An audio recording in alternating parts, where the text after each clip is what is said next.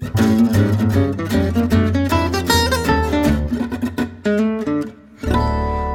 Welcome back to The Bulwark Goes to Hollywood. My name is Sonny Bunch. I'm culture editor at The Bulwark, and I'm very pleased to be joined today by Julian Schlossberg, uh, who has a new book out, Try Not to Hold It Against Me, A Producer's Life, um, which is, uh, it's a super interesting look at really every facet of the entertainment industry. You know, Julian has, a, has had a really uh, fascinating life, um, uh, and I, I want to talk to him a bit, uh, getting started here, about his work uh, in live theater and Broadway and off-Broadway and kind of what some of the differences there are. Um, uh, thank you for being on the show today. I really appreciate it. Well, thank you. And I, yes, it is true. I've had a varied or checkered career, as they say. well, it's it is it's fascinating. Again, I, I, I want to get to I want to get to live theater here in a second. And I, the way I was going to describe your career, uh, and then didn't really want to because I wasn't sure how you would take it was um, all over the place. Uh, because, and I mean that, I mean that in the nicest way possible. Because you, you are in, you're in TV, you're in movies, you're in live theater here. You have a little line about the music industry that I'll, I'll talk about in a sec. Uh, but you, you have, a, you have a wide and varied background here, which I think is is wonderful for listeners of this show. I think there's a lot they're going to learn um, from from listening. You. you. Yes, it is. You know, I I really thought at the beginning I don't have a law degree, I don't have a medical degree, I don't have a dental degree. I have a college degree, but that's not really enough for the entertainment business, that's for sure. So I thought the best thing to do was to learn everything I could, to study and learn all aspects of the entertainment business. I didn't do that with the idea that I go into all of the aspects of the entertainment business, but I ended up doing that because I thought knowledge is power.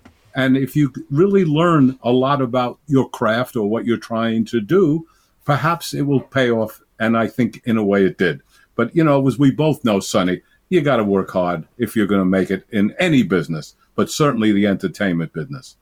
Yeah, that's for, that's for sure. So let's let's talk about theater. There's a line in your uh, book that goes like this: uh, "Quote: There's a famous saying about producing in theater. You can't make a living, but you can make a killing. It's true. It's like wildcatting for oil. When you hit one, it's a gusher, but you don't hit often." End quote. Um, and I, I I really find this interesting because again, I don't know much about the the financial uh, aspects of live theaters, particularly Broadway and and the money there. I know the very basics that if you have a if you have a big hit musical, something like The Lion King, you can make a billion dollars.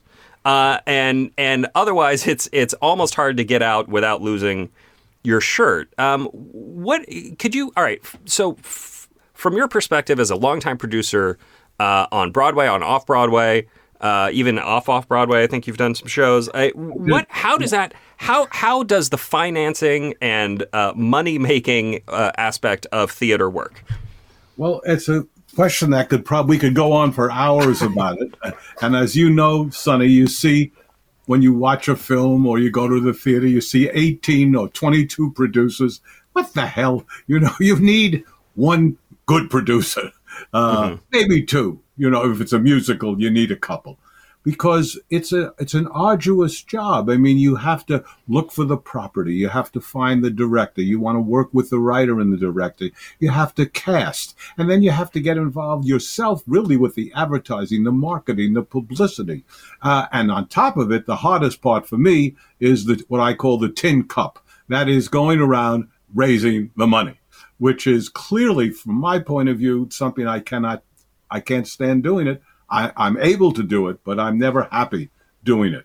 Now, back to your question, which I remember when I was much younger, and that was about the financing. Well, you you hire a, a general manager uh, who makes a budget for you, and he budgeted based on the the script that he has been given. Of course, as we both know, that script can change, but at least you start out with a blueprint, and that blueprint says, okay, you have to raise X amount of money. Then the job is to try to find the way to do that. And at the same time, hope that you can get a theater. And if you can get, uh, you have to try to also be able to find that director that you need because unless you're going to direct it yourself, and very few producers direct. Hal Prince was one who could do both, but most of the time uh, you can't. You go out and you raise the money, and if you're doing a musical, you have to ha- sign stars for a year. That's really hard in today's market. And the reason you have to is that musicals on Broadway cost between and I'm just talking average 14 to 15 million dollars. Now think about that. If you're making, let's say, uh, 300,000 profit a week, which was a lot of money, you're not, you're just about going to break even if you can do that. Mm-hmm. So you have to keep those people for a year. And if you can do that, then you have a shot at least of coming out. What also helps in theater is the touring. Again, a musical. Musicals tour, straight plays rarely do. It's very sad because when I started, we could send out a, a road company of a straight play. And certainly Neil Simon's always could because his was such huge hits. But by and large, you cannot. So, yes, to answer your question, I'm trying to do it, is the fact that you go out, you raise the money, and, and you hope that you're going to get an audience. And it's not an easy thing to get an audience in today's world because the, the public is, has everything coming at them. Everything, everything uh, to try to get people to come in. I remember a great song in Midnight Cowboy called Everybody's Talking. I want to call the world we're living in Everybody's Hawking. Everybody's hawking right now. That's what everyone seems to be doing. When I did this book, I, th- I was told by the publisher, please make a trailer. I said, a trailer for the book? They said, oh, yeah. I said, well, yeah. send me a couple. And they sent me Michelle Obama's trailer. I thought, well, if Michelle Obama's making a trailer, that's the least I can do. Anyhow, I hope it answers a little bit of, of yeah. Well, it's it's uh, just to just to drill down slightly deeper into the nuts and bolts. Um, there, you sure. know, you talk you talk in the in the book about selling shares to a play, which is like it, it it's a it's it's kind of a fascinating, um, almost. Uh, you know, w- when people talk about uh, getting a movie made, you know, they're like, okay, we're going to get $20 million from Paramount. We're going to get, you know, $15 million from United Artists. We're going to put all that together. But when, when you're making a play, I mean, you're actually going to people and saying, hey, will you put $25,000 into this? We you put $100,000 into this? I mean, how how does that process work uh, just in terms of getting the money and then paying it? Like, how do you pay it out? I, am when, when well, the money comes you in. Pay it, you pay it out on the basis of profits. Nobody nobody gets any money uh, from the from the, uh, uh, the production except the, the, talented people, the people who put the uh, you know the, the, director, the writer, the actors. Mm-hmm. But after that, nobody shares until the investors get their money back. So that I I get a very small fee until the money gets back. Once the money comes back, if that ever happens, and it's rare, as I said, it's like striking for a when it does, the producer then has 50% of the profits and the investors have the other 50%. But you don't take your money until the investors have their money out. So that's a that's the good part of being an investor. At least you know that if it ever hits, you know you're going to get you're going to get your money first, and that's mm-hmm. that's an important that's an important aspect. People who invest in theater do it for very various reasons. One is, of course, the excitement of going to the opening night party, maybe coming to rehearsals, going to advertising meetings and seeing how it happens. Others maybe if it's a musical, maybe to meet a chorus girl or two still in today's world. But by and large, people invest because they love theater. They know that going in, this is not for them. You know, this is not going to be. They, I've always said the same thing, Sonny, to anybody who's come to me to invest. I say, all I want to know is, can you afford to lose the money? Because if you can't, I don't want the money. And now many producers wouldn't do that, and that ha- that could be Jewish guilt for all I know. But whatever the reason, I can't I can't take money if someone's going to say no. I do remember being visited once by an extraordinarily wealthy man who walked into my office, and it's terrible to say, but somehow you can meet someone and not like them before they open their mouth. He sure. swaggered in, and he was so damn sure of himself. And he says, Look, I want to know the first thing. How much money can I make? I said, I want to tell you the first thing. You can lose everything. that changed his tune. He said, Then why am I here? I said, I have no idea. and he left. And that was yeah. that. Yeah. Idea, no, how much money can I make? You can make, as you said earlier, you can hit. I mean, if you have uh, The Lion King, if you have The Book of Mormon, if you have Wicked, you can go on and on, and not just in New York, but the world. And then they make a movie out of it on top of it. No, it's it when you hit, you really hit. Uh, but very few people do. And Yeah. I can't say I ever did. I never Yeah. did. Yeah. Well, when you mentioned the difference between touring for musicals versus straight plays, is it just a function of it's hard to assemble the talent uh, that you need to to do a local production of a giant musical like that? So people want to see want to see the touring company versus say, you know, I, you know, the the the the DC Shakespeare Theater can put on an Othello or a Hamlet um, just as well as you know maybe it's not Patrick Stewart in the in the lead role of, of Macbeth or whatever, but you know it's it's uh, it's it's still it's still a pretty good show. But for a musical, you really need like a very specific group of people. You need big sets that travel. I mean, is is is it mostly that? Yeah, well, yeah. I mean, the big thing about musicals are that's what the public wants to see when you go out. If they felt that they wanted to see straight plays, that's what would be going out. But if you look at the season of any regional theater in this country, uh, major one, they'll all be musicals. There, there will be almost no straight plays. Uh, on the other hand, that's where money can be made. Many movie, many plays lose money domestically and then make it back on the tour. Many years ago, I did. Uh, I was a, an associate producer uh, on Damn Yankees with a wonderful cast: Victor Garber and Bebe Neuwirth. But then Jerry Lewis came in, and Jerry Lewis played the devil in Damn Yankees. And when we took Jerry Lewis on the road, it made a lot of money. Didn't pay didn't make any money in, in New York because you know in New York you're playing against 50 60 theaters. You know on the road maybe there's four or five. I ask you in Dallas what for example it's probably a handful that's all. Yeah. but Yeah. you know so the competition is unbelievable in New York. But when you get on the road if you have a title that the public knows they're going to come see it Yes, I will say from personal experience, uh, ta after taking my family to see the touring version of Frozen, uh, that that sounds that sounds uh, exactly right. Just a packed, packed uh, audience waiting waiting to see that. Um, uh, uh, all right, so no go ahead Oh, I was, I was gonna, I was, I was, uh, I, I just want to one more, one more question about the theater. Uh, what I, I, I, again, what I, what I found really interesting reading was putting together um, some of these one act plays. I mean, you talk about getting a, getting a, a, a series that I think it was David Mamet, um, uh, Woody May. Allen, and Elaine May.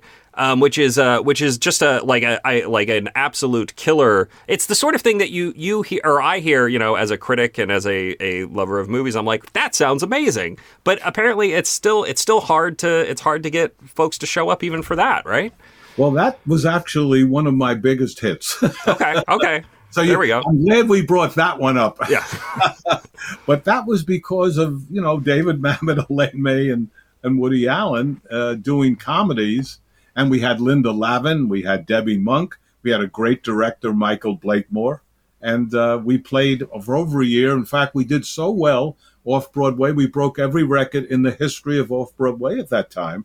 And when Linda left, Linda had a six month contract. I was able to get Valerie Harper to come in, and we played another six months. So it was uh, it was a wonderful experience, and it, it, I, I I had a, a real problem, Sonny, inasmuch as I had two plays that opened simultaneously off Broadway, both breaking the house records and then both breaking the history of off Broadway. Now, why would that be a problem? Because I thought, hey, I've spent my life in the movie business. I should have been doing theater. I know what I'm doing. I'm a New Yorker. I'll get, I'll do great. That's the worst thing you can think of. I went one flop, two flops, three flops right in a row after that and learned that, you know, you just had beginner's luck, buddy. You just had beginner's luck.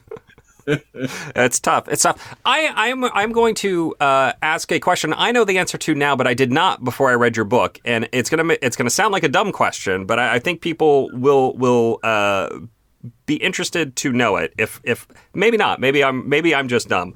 Uh, I always thought off Broadway meant location. Off off Broadway meant location. I did not realize that it was an actual. It's it's more about the number of seats right? Could you could you explain what that distinction is to folks? well, what I- the difference I between? try. I can try. I have a league of theater people I hope are not listening because they'll say, What is he talking about? But as far as I know, from approximately 40th Street to 59th Street is the Broadway area. And that is not determined by seats, but that's truly by location, you know. Mm-hmm.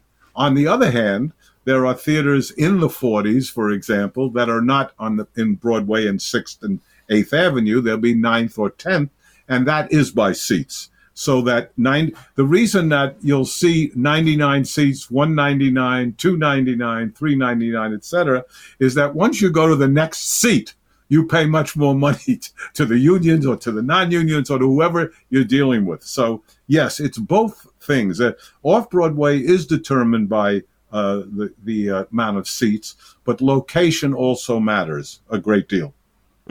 And and so it is. It's a function also of union contracts. Then, if you were if it's a Broadway show, you have to pay more. If it's an off Broadway show, less. No off, question. off-Broadway. But but as you also said, seats are important too, because it's hard to say to a, Uh, even a union guy, look, I I only have a thousand seats. They're going to say, I, I don't feel sorry for you, buddy.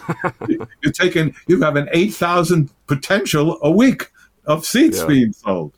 But if you say I have 199, yes, it's it's much better that way. Okay. All right. Good. I, I just I wanted to kind of explain that for folks because again, something I didn't quite understand until reading this. I think I think folks. Uh, I hope Would like I to hope know. I'm right. all right. Uh, so let's let's uh, skip way back uh, to to near the start of your career because another thing I found really interesting reading uh, reading this book was you, you're, you, when you were discussing um, booking. Uh, the theaters, uh, booking the movie theaters in, in New York City, booking uh, the Walter Reed theaters, and trying to trying to get uh, those those set up.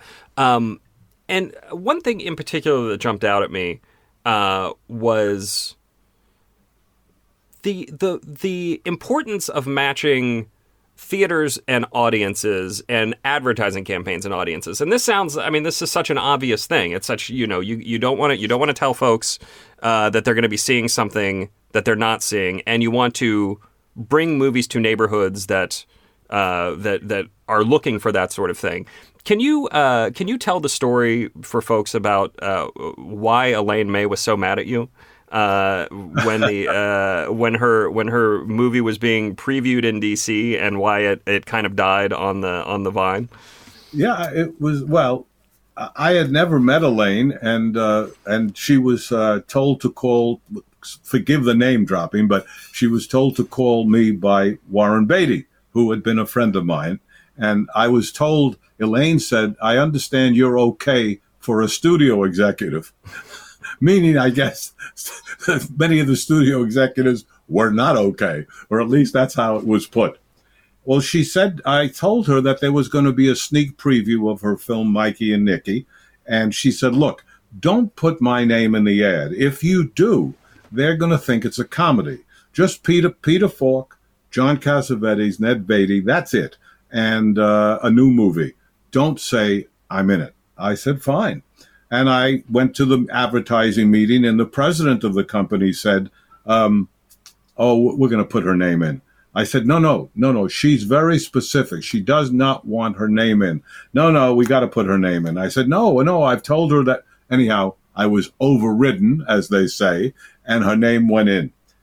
So at the end of the sneak preview, because people had expected a comedy, and it's got some great laughs in it, but it's a gritty, tough, realistic movie based on uh, a, a true story. Her family was somewhat involved with the mob as she grew up, and it's based on that story.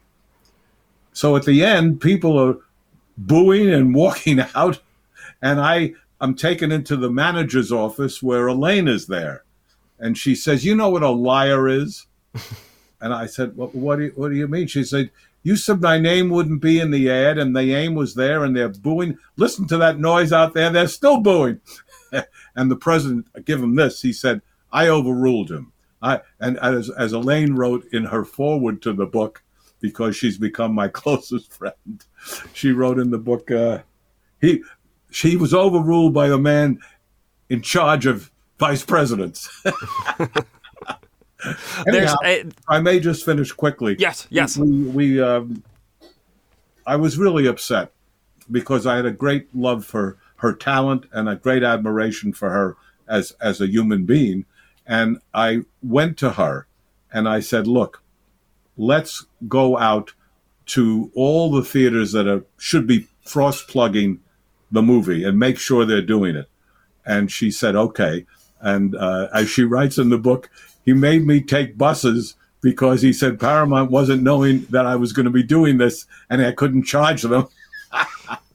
Anyhow, we went to the theaters to find out that the trailers weren't on the screen. I made sure they were on the screen and I took over the movie. And eventually, uh, Peter Falk, Elaine, and I got the movie back from Paramount. And I've been distributing it ever since. And, and I've represented Elaine and I've produced every one of her plays since uh, and we became very close friends. So it was a terrible beginning. I was one of the most depressed people in the city uh, until I was able to make it up to her. Yeah, it does have a happy ending. Uh, again, you you have you have done uh, work with her ever since, and uh, thank thank goodness for that, I, I want to leap uh, back just just a hair to talk about the Warren Beatty story because this is another one that's very interesting to me. You know, I, everybody kind of knows the story uh, about of Bonnie and Clyde, right? Bonnie and Clyde comes out, it dies initially. Pauline Kael champions it. It, it shows up back in theaters. It's a huge hit, huge zeitgeist changing film for um, really uh, all of Hollywood. I did not realize that there was a similar story with McCabe and Miss Miller. Yes, it was. I uh, I had at that time re- representing the Walter Reed theaters in New York, um, the Coronet Theater was the prime theater in the New York City, as was Cinema One. They were the two best theaters on the East Side, and every distributor wanted them. And the reason they wanted them was that in those days, Sonny, people opened one theater in New York City that set not the city, not not the country, the world. How that th- film did in New York really often determined the rest of the history. And many times those pictures would play, believe it or not, downtown Manhattan for a year before it would even go into the neighborhoods. So this idea of 1,500, 2,000 prints, it didn't happen. Warren opens McCabe and Mrs. Miller with, he starred and produced it with Bob Altman directing and Julie Christie co-starring. And he opens in the Loews State on Broadway and the Loews Cine on the 86th Street. And it's it's it's a disaster. People don't come, and it's pulled in two weeks. It's gone, and I get a call from a man I never knew uh, except from afar, Warren Beatty. At that point, and he says, "Have you ever seen McCabe and Mrs. Miller?" I said, "No." He said, "I really would like you to screen it, and I want your opinion." Now, as naive as I was, I knew he didn't just want my opinion, but I had no idea what he did want and anyhow, we uh, I screened the movie. I thought it was a terrific film, and then he surprised me with, "I want you to open it at the Coronet." I, I, it was madness. I mean, the film just died. He's asking for the best theater in the in the city, if not the second best. I said, I, I, I, don't know. He's and he just never stopped. He he cajoled, he pushed. He said, "Look, we're both young. That's how long ago it was. We were both young, and we're coming up in the business. You saw what I did on Bonnie and Clyde. I'll get you advertising. I'll go on the air. I'll do it. Just do it. Open it." And damn it, he convinced me. He he pushed me. He could, as I say, he did everything, and we opened it, and it was a big success in New York City. I don't know how it did around the country. It certainly wasn't in Bonnie and Clyde territory, right. but it was successful, and it's considered uh, one of Altman's best films, which I think it is. Um, yeah, I mean, I, I, like it's in the Criterion collection now. It is a it is a much beloved. Uh, I, I think uh, certainly in Altman's canon and also um, Beatty's. I, the the the the business of opening movies in New York is very fascinating to me because, again, as you say, you know, something opens on one one screen, uh, plays there for a long time. It is so different than now. But there there was also real competition between the theaters themselves for the movies, right? I mean, oh my God. You, what was it? What was it? What was it like to like? What did you have to go to uh, to studios and say, "Hey, we'll give you this"? Uh, for this amount of time? I mean, how did how did those negotiations work? Well, it, it's a very good question, but it's a tough answer, and not because I'm going to hold back, because as you can see, I'll babble away. but but I what I would have to say was that it would so depend on the movie you'd be talking about. You see, for example, let's take a movie like The Great White Hope. The Great White Hope, James Earl Jones, an incredible movie. And, and, but where do you play it in New York? Well, you can play it on Broadway because it's a rough crowd and they'll go for a boxing film, etc. You can play it on the East Side because it's a well-made, intelligent, beautifully acted movie. So you play what they call day and date. That's what you do. My biggest competition was Cinema 5, Don Rugoff's theaters, but he had no Broadway theater. So right off the bat, I had four. I had the Astor, the Victoria, the DeMille, and then the Ziegfeld. So I had the ability to take a movie like Great White Hope where he couldn't. He couldn't play it both places. So that helped me. That was a big edge for me.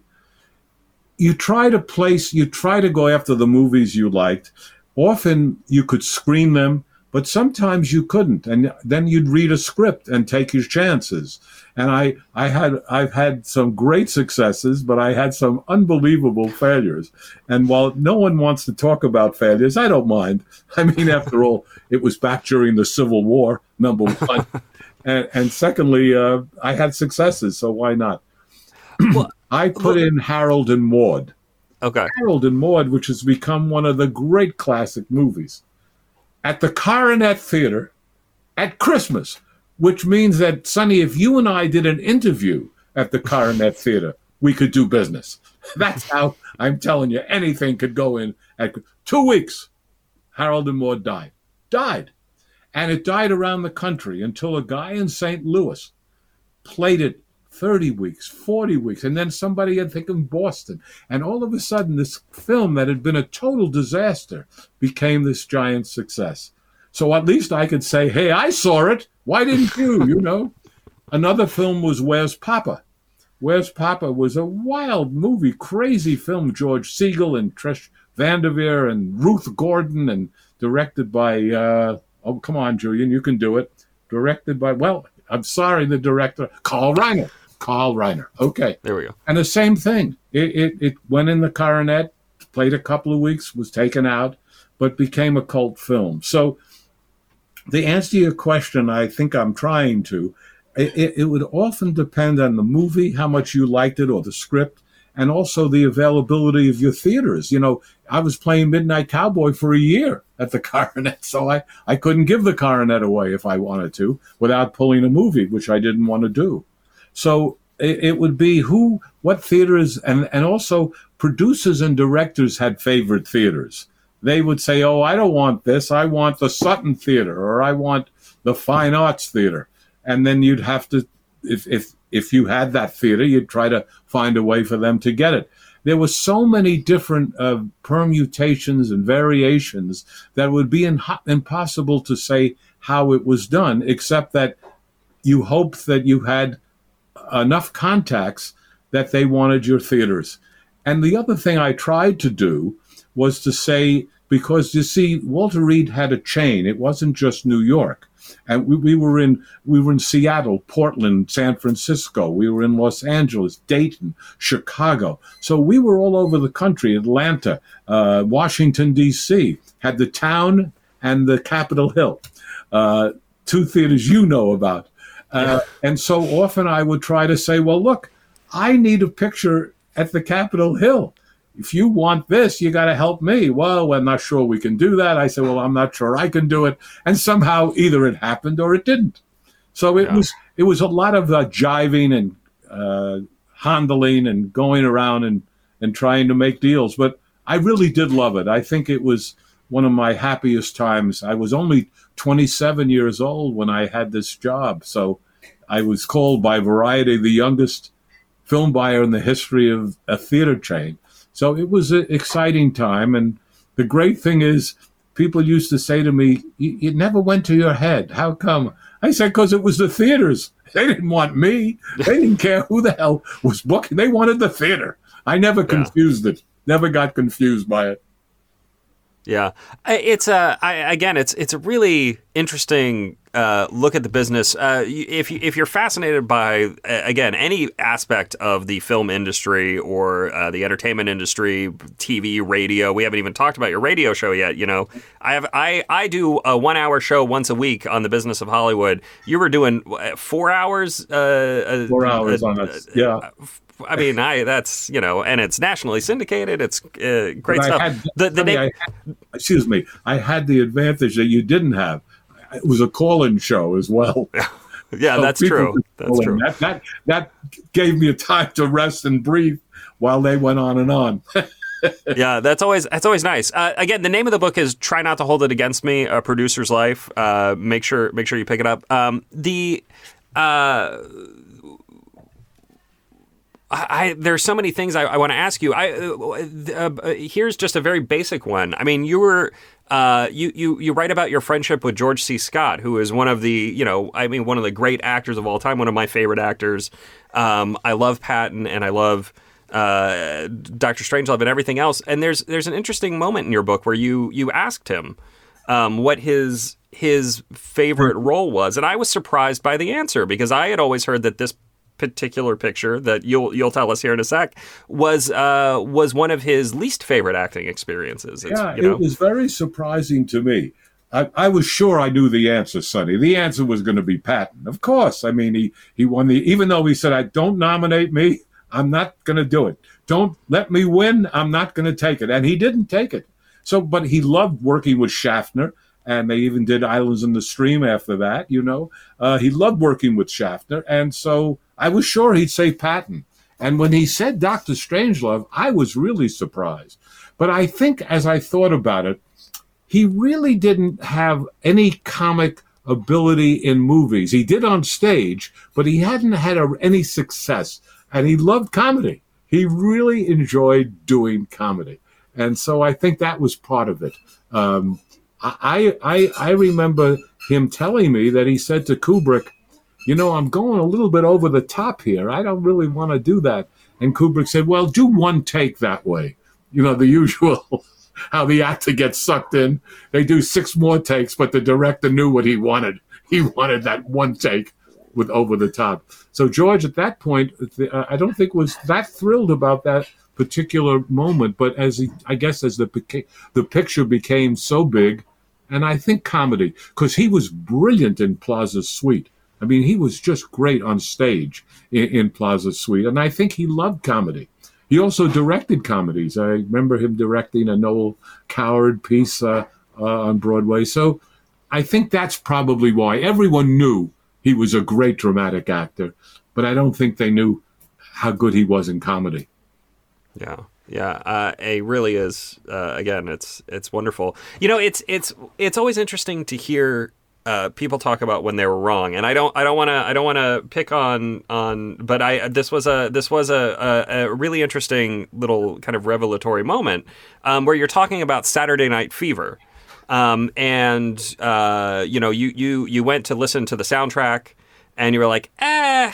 I don't think no, I love what, you know. I love the soundtrack, but right, but I thought, but that's the music I grew up with. That's early rock and roll to me. The Bee Gees. That's not that's not today's music. It's not the the uh, guy whatever those groups are that the Grateful Dead or something like that. That's the music of today when in the seventies. But uh, I was thrilled. I mean, because the, the head of the studio said, "What do you think?" I said, "I love the music." He said, "Oh, great." I said, "No, wait a second. I don't think it's today's music." But of course, I was happy that it was the number one best-selling album by the Bee Gees, and uh, my I was in charge of that movie ostensibly for Paramount. I was the man in charge. I had about much to do with that success as you did, but I did do one thing. I went to John Badham after a couple of scenes, and I said, John, we've got to get this film on television. You've got to give me some coverage with this language. This language is really the streets we got to have some coverage, which meant that instead of saying really X rated words, you just said regular words like stinking. Crap. you could get away with that. Of course, yeah. there was no, at that time, no pay TV, no basic cable. There was right. just free TV. And they were they were and still are under very strict FCC rules about language. You'd think by now they'd let it go because everyone's watching whatever they want on free. I mean, on on, on streaming or free TV Yeah. or I mean, not Yeah. free TV or basic cable. So every once in a while, 81 years shows up in my brain. Well, it, it, it's interesting. You, the, your your whole um, the whole section on uh, on Paramount and, and kind of your uh, your your work with the studio is is interesting because it is it's the most it's clearly the section of the book where you feel the most frustrated by what's happening. Um, It you know it, it t- talk a little bit about the your your uh, annoyance at the inability to get things done, which again was was very different there than in theater or you know your radio show or or, or elsewhere. Well, you see, I, as I had mentioned earlier, I was coming from Walter Reade, where I had a fair amount of power, and I was the person who made the final decisions. When I went to, even though I was a vice president, and even though I was told you're the third highest paid person in the studio, I couldn't say yes. I was, I had, all I could say was no, and I'll get back to you. Those were my two things. So I was ha- terribly frustrated because I wanted the ability to green light, as I said, just one movie. Don't I don't have to have uh, more than that. Just give me one movie that's mine that I can do, and and uh, I was refused. So that was extremely frustrating, and I went in to a man I respected greatly, Barry Diller, and I said, Barry, I want to resign, and he said, What are you talking about? I said, uh, Well, I'm I'm diametrically opposed to everything you're doing here. And he said, Diametrically? I understand, maybe opposed. And we both laughed. Uh, and but he wouldn't let me out of. I had a two-year contract, and he wouldn't let me out of my contract. So I had to stay for the extra year, and did my best to, you know, try to come up with other ideas so that when I left, because I knew I was not going to renew. Well, Barry, once again, being, I think, a pretty smart character, and for whatever the reason, didn't want me to go. He said, "Let me let me make you uh, an offer. What do you want to do?" I said, "I want to produce movies." He said, "Well, you'll produce them here." I said, "Great. I, I, that's great. That's what I want." So a contract came in, and I would say, if I'm kind, it was onerous. if I'm not kind, it was impossible to sign. And uh, so I negotiated with the head of business affairs, and I, I was I wrote about this in the book, Sonny, because I'm kind of found it funny myself that I said it. The head said, "Look, you you you got to understand. Everybody at Paramount knows you march to a different drummer." And I said, "But I'm not in your parade, Dick. Dick. I'm not in your parade." And I never signed the contract. And I and and I was very afraid to go out on my own. I had I was a, a man in my 30s. I had always had a paycheck. I had the advantage at that point of not having a wife or children, so I could at least not worry about a mortgage or college. But I still was afraid to go out on my own. And two great writers, uh, Elaine May and Herb Gardner, Herb wrote A Thousand Clowns and I'm Not Rappaport, took me to dinner and they said, if you open up the store, we'll help you fill the shelves. I never forgot that. And, uh, and they did. And they did. So I opened up Castle Hill, which was my company. It's what Schlossberg means in German. Actually, Schloss, if you go to Germany, there's a lot of Schlosses around. Schloss is that. And Berg is generally a mountain, B E R G. But I felt, you know, Paramount has the mountain. They're not too thrilled with me. Maybe I'll make it a hill. and that's how Castle Hill came to pass. So, Um, one last one last thing I wanted to to bring up here. Uh, at, toward the end of the book, you you talk about a project that you have been working on for a long time that hasn't um, hasn't hasn't been published yet, hasn't hasn't quite been fulfilled. It's this interview uh, project. Why don't you tell folks uh, what you're working on? Maybe we can, you know. Uh, Get some Get interest. someone, yeah, get get someone out there to be like, this is the thing we need on, uh, you know, CNN or uh, you know, thank you, Netflix or whatever. That, what would be lovely. The show is called Witnesses to the 20th Century, and I was able, and it still shocks me, to get 140 of the most extraordinary people who lived a long life during the 20th century. even though I met Miley Cyrus, she was not interviewed. It had to do, you had to be around a long time. And I, I was able to get President George H.W. Bush, who, by the way, was the most gracious man you'd ever want to meet, uh, and Sandra Day O'Connor, and Clint Eastwood, and Bishop Tutu. I mean, it's an incredible group of people talking about the major events of the 20th century, what they were, and how they affected them, and how, in many cases, they caused or were involved with the major events. So it's a wonderful idea. I, I do say so myself. Uh, and uh, fortunately, my dear friend Elaine May is writing it. And we're going to st- we start with nine. It's a 14 hour series. We start at 1900 and go to 1999. I have seven secretaries of state. I have all of them that, in, pretty much that were alive at the time um, right up to uh, you know Alexander Haig and George Shultz and Kissinger and Madeleine Albright. Uh, it's it's really quite interesting how they saw the 20th century through their eyes and and where they came from. What's interesting to me, Sonny, when I do an interview, is often where the person came from. I know why they're successful, or I know they are successful because they're on my show. But where did they come from? What was their background? And what did they plan? Did they plan this? And here was one of the most interesting things for me. Nobody that I met that was really successful, not one person admitted to saying I planned it. I bet not one.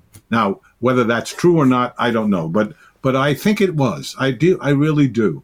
And when uh, you get certain people saying things to you that you just can't believe, uh, Gore Vidal said, "Remember," he said, "the uh, the there wasn't one commander of World War II that was in favor of dropping the atomic bomb. What? What? I couldn't believe it. He said, "Look it up." He said Eisenhower in the in the in the Europe, Nimitz in the Pacific were against it. I mean, shocking to me. Shocking to me. So there was a lot of things that came out. I mean, President Bush, George H.W. Bush Sr., said that, you know, sometimes caught between the years between Reagan and Clinton, I, I sometimes find it hard to believe I was president. I thought, wow, what an interesting thing to say. Uh, he duplicated the. I went to his office in Houston. He duplicated the Oval Office. I was looking for Martin Sheen. I mean, I couldn't believe that I was walking into the Oval Office, even though it was not the Oval Office. but he was so terrific. At the end of the interview, I said, President Bush, would you consider imitating Dana Carvey, imitating you? He said, Don't ask me. I wouldn't do it. And he actually imitated it. A wonderful, wonderful man. And I was very grateful for the time he, he gave me. But so many of the people were so forthcoming. And I think it was because I had no time limit. Some people stayed two, three hours. Other people called and said, Listen, I didn't cover some things. Can I come back and talk to you? My God, I said, Sure, come on. It was, um, I would say, in many ways, the highlight of whatever I have as a career. Uh, I would say that was that was it. The talking to these incredible people, and I always did it with no notes. They were so shocked. But you know, I did it for no notes for a lot of reasons. As you know, as an interviewer, if you keep looking down, the person knows you're reading. But if you're looking in their eyes, as you and I are doing now, you know, the brain is a muscle. It, it responds to that stimuli. And so it's a conversation. It's not an interview. And that's what I think, I hope I did. I, I think I did in, in watching yeah. it. So, yeah, have I babbled on enough? no, that's great. That's great. I, I mean, are, do you do you guys do you and uh, Miss May have a, a location, uh, a somewhere that that is you know has has professed interest? I mean, where where can we where where I, are you I hoping we can say, see this? I have to say that it's uh, we have finished editing six of the fourteen, so we're over forty percent completed, um, and there's been a lot of resistance from uh, many of the places I'd like to sell um, because of committing 14 hours. And I understand mm-hmm. that's a big commitment to make. So I think I'm going to go back in 2023, and then you'll hear it first, Sonny. You'll be the first person to know. I'm offering seven and seven. Take the first Okay, two seven. seasons. If you don't want it, you can drop it. So maybe that'll Yeah. convince them. I don't know. It's it's very hard. The, the the country doesn't seem to be interested in history. Our country doesn't seem to care.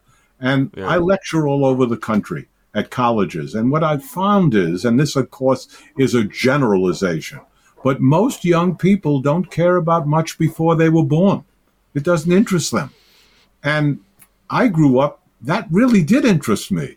I was interested in what happened. Even in film, I wanted to know more about Rudolph Valentino or D.W. Griffith. You know, I wanted I wanted to know more, but our country has a problem with history. Period. Or else we couldn't make the same mistakes as we keep making over and over and over. So I'm hoping that while I want to entertain on this show, I'm going to educate. I hope. And people maybe from this show will learn something that they don't seem to know, which is the history of our country. No. Uh, I always like to close these interviews by asking if there's anything I should have asked. If you think there's folks should know about your career, your book, uh, anything, uh, business of Hollywood or Broadway or whatever in general, uh, what what should I have asked that I, I failed to? You didn't ask me to come back. ask me to We'll get you back. You'll get me. I yeah, I could I I could easily do another 45 minutes here. Uh, I mean, I again, the book uh, the name of the book is Try Not to Hold It Against Me: A Producer's Life uh, by Julian Schlossberg. You got to you got to pick it up. You can foreword by Elaine May. Uh, you got to you you can pick it up at Amazon uh, and everywhere else books are sold. Uh, it is it is well worth your time if you want a um, again a, a very interesting look over a very broad and diverse uh, cross section of the entertainment industry. It's it's it's really it's really kind of a, a journey through the uh, the the second half of the 20th century of entertainment. So it's um, very very much worth your time if you uh, if you are looking for something to read. Well, I thank you for that, and I wish we had talked about Othello and Orson Welles, but maybe one other time. We could do that. We'll do that on a, on another show. We can we'll get All you right. back on and talk about that. Thank you. Uh, my name. Th- Thank you for being on the show, Mr. Schlossberg. Really appreciate it. Um, my name is Sonny Bunch. I'm culture editor at The Bulwark, uh, and I'll be back next week with another episode. We'll see you guys then.